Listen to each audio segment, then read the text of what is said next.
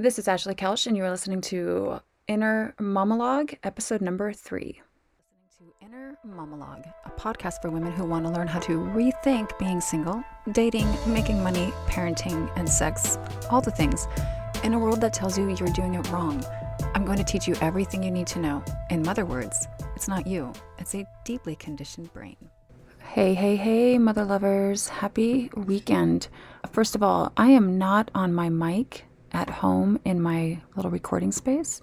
Rather, I'm in Taos at my friend, my bestie's house, Laurel, in a room. So you will hear cars in the background. You might hear her dog, Sam.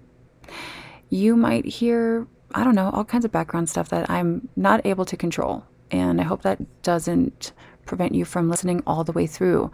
Or, well, actually, this is so apropos. I hope it doesn't prevent you from quitting quietly quitting, because that's what I'm talking about today. I've been hearing so much about this buzzword, quiet quitting. Now, it's not a new term, but it did go viral recently on a TikTok, as things do on TikTok. And, you know, if you're not familiar with the term, I did go to Wiki to give you the definition. Quiet quitting is an application of the work to rule in which employees work within defined work hours and engage solely in activities within those hours. Despite the name, the philosophy of quiet quitting is not necessarily connected to quitting a job outright, but rather doing precisely what the job requires. Quiet quitting is turning your computer off at 5 and no longer responding to anything work related. That's an example. It's basically where one begins to disengage. It's an attitude of living that my life isn't my work vibe. It's work life balance, if you will. Depending on the school of thought, some call it healthy boundaries, others call it lazy. Mainly used to describe uh, mainly used to describe behavior in the workplace, I couldn't help but think about quiet quitting when I was writing my most recent dating column when questioning our society's collective beliefs that relationships are hard and that love is complicated.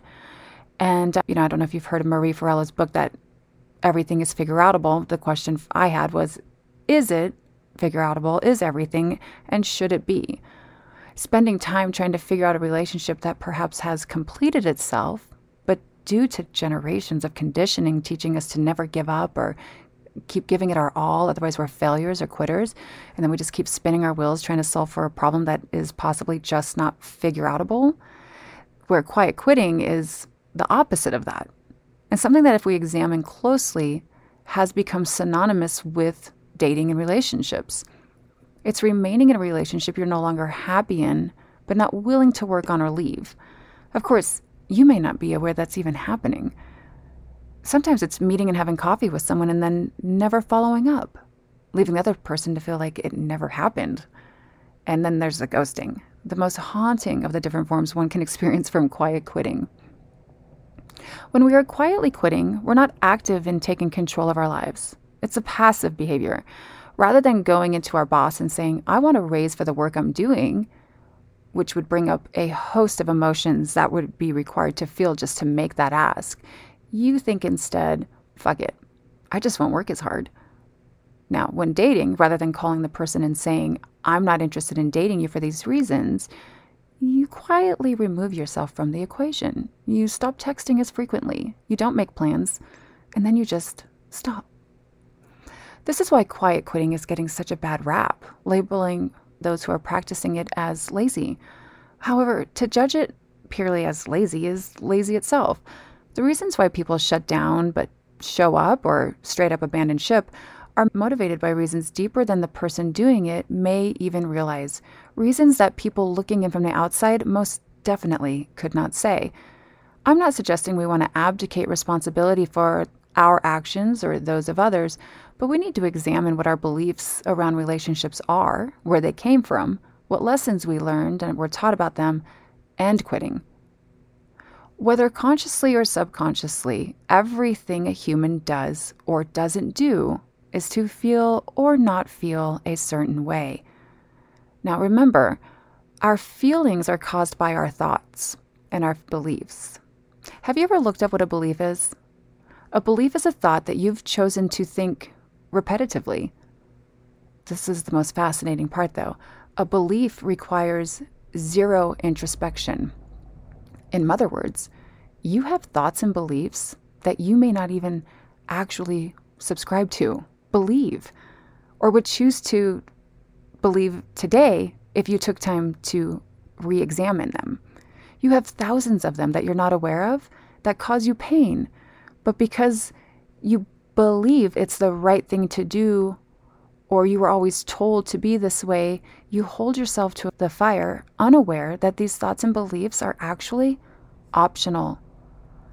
The lessons we have been taught growing up and the messaging around quitting versus figuring all the things out are buried so deep in your subconscious, you might not even be aware they're driving your decisions to stay or go. We are taught that if we make a commitment, we are to honor it. But to what end? We are taught that we have to finish what we've started, but at the sacrifice of what? Is it possible that quiet quitting is an action we take to avoid being labeled and shamed by society as a quitter? A failure?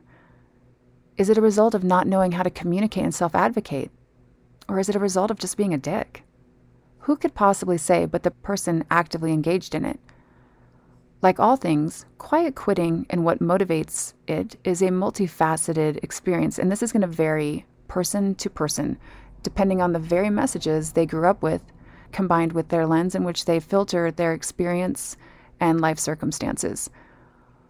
Only you will know what the answer is, but regardless if we are talking about your job or romantic relationships, it's not a coincidence that quitting, be it quiet or loudly, is the go to solution. Humans are designed to quit, to fail ahead of time. Have you ever noticed when you quit something, there's a sense of relief that you experience? Shameless confession if I decide to not go for a run, my entire body and brain are like, oh, yes. When we quit anything, our brain releases chemicals and hormones. There's a surge of dopamine, and the reward you get from the immediate, I'm not going to do that hard thing, is visceral. Now, the more we do it, the more we inform ourselves, the brain, the neural pathways, that quitting feels oh so good we don't have to figure this thing out. Your brain does not want to do hard things or figure anything out that it doesn't already know.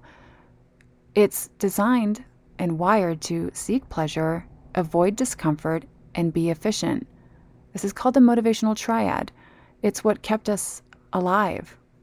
Leaving the cave was a life death experience, and now our brain sort of translates the leaving a relationship or job though it's not literally life or death, the brain experiences those painful emotions that are associated it that are similar to death. And the brain wants to avoid feeling discomfort at all costs. But this is why it's imperative that we move from our primitive thinking into our modern brain, that prefrontal cortex. We want to inform our brain I'm not risking my life right now. I'm going to tell someone I don't want to meet them for a date. That way, we can manage our emotional experience rather than being caught in that primitive fear state, not taking any action. If we don't intervene, our brains will keep us, quote unquote, safe in the cave. It will have you believing it feels better to avoid the conversation and quietly quit instead.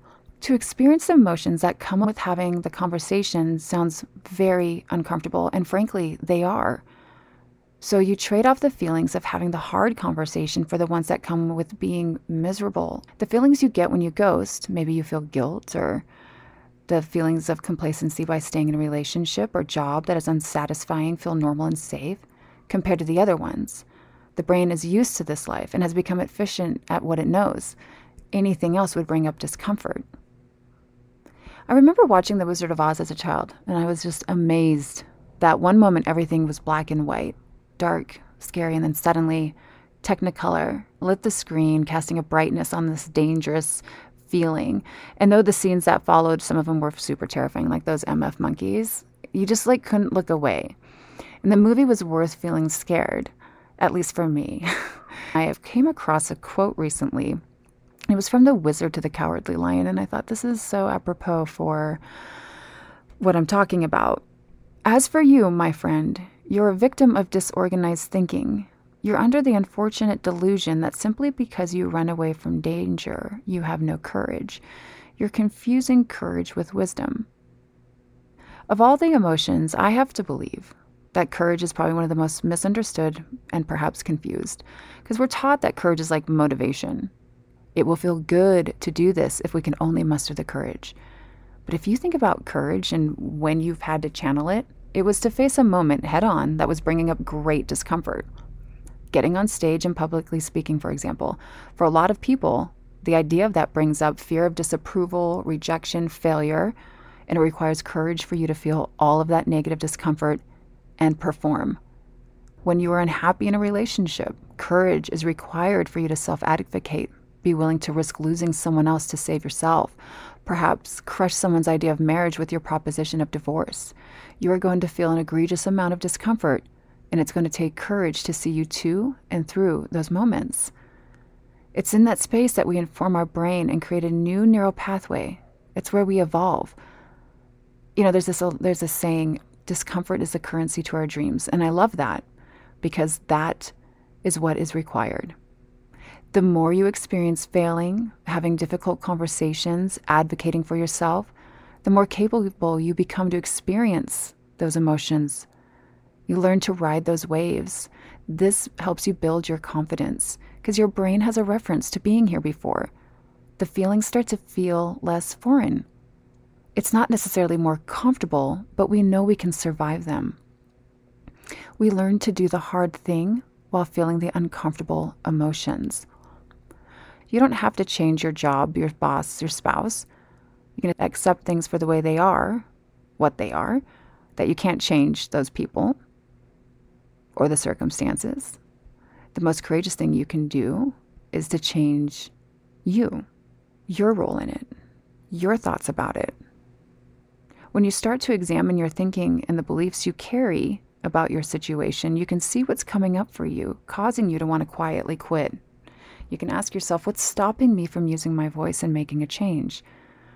What's preventing me from going after the life, a life that I want that is big and full of promise and possibility, a life that I want to figure out and not quietly quit on? What do I fear is going to happen? And have you actually ever considered going there in your mind? Like, category worst case scenario. What is the likelihood that that will actually happen? And let's just say it did. How would you repair and recover? And what does that like what does that look like in your past? What's the best thing that could happen if you didn't quietly quit, but instead went to town on the quote unquote problem in front of you? what might your life look like? I personally can attest to being a product of my milieu and the lessons I was taught about being a woman, married, and commitment. I felt like I had no choice, no out, but only to figure it out. A death before divorce mentality, or I would go to hell. I was terrified to be punished by God. I feared what people around me would think. The courage I needed to channel to live my life for me and what I wanted, to live my truth, not what I had been told by everyone else, and to go against the grain, a counterculture way, so to speak, took everything I had at the time. But when I started to see that these beliefs and the life I was living were for everyone else, and they were holding me back from my happiness, and that a lot of that was all in my head, all those thoughts and sentences, that those weren't facts, I began to realize I was the only one holding me back. Those weren't my beliefs. I learned to self advocate, use my voice, and stand up for myself and the life I wanted. Once I got used to using this muscle, I noticed that my family and my relatives stopped inserting their opinions into my decisions and in my life. Using this muscle when dating has had to become a learned skill as well. Communicating if I'm interested in someone or not, not just going along with what they want or don't want, waiting for them to choose me treating people as I would want to be treated, meaning if I'm not interested in pursuing it further, rather than quietly quitting and removing myself from the situation, I voice it. It's uncomfortable. It's a 15 minute conversation, sometimes an hour, that feels, well, not good. But I feel like I'm in my integrity. And then I don't feel this guilt or dread whenever they text me. It's not this lingering thing in the background of my life. I just wrap it up I think we get so caught up in not wanting to hurt someone else's feelings that we lose sight of our own. We're willing to feel terrible at the cost of making sure someone else feels fine. The truth is, we don't even know if it's going to hurt their feelings. We don't know if our boss has someone else they would love to replace us with or someone else who would love to take over this job or if this other person's dating other people and also wanted to have that conversation. We have no idea. I want to offer that we stop underestimating people's abilities to experience emotions and let go of assuming we even know what those are going to be to begin with. Say what you mean, mean what you say, but don't say it in a mean way. In other words, speak your truth. It's going to come out eventually, so you might as well start there and stop wasting your time and others by quietly quitting. If you enjoyed today's show and don't want to miss another episode, you can subscribe to my newsletter, In Mother Words, on Substack. You will also receive a weekly written column from me. You can find the link in your show notes. Or you can follow me on any of your favorite listening platforms like Apple or Spotify. And if you haven't already, leave your feedback. I would love to know what you're thinking so that I can improve for you. Leave me a message, put up a review, and feel free to spread the mother loving word.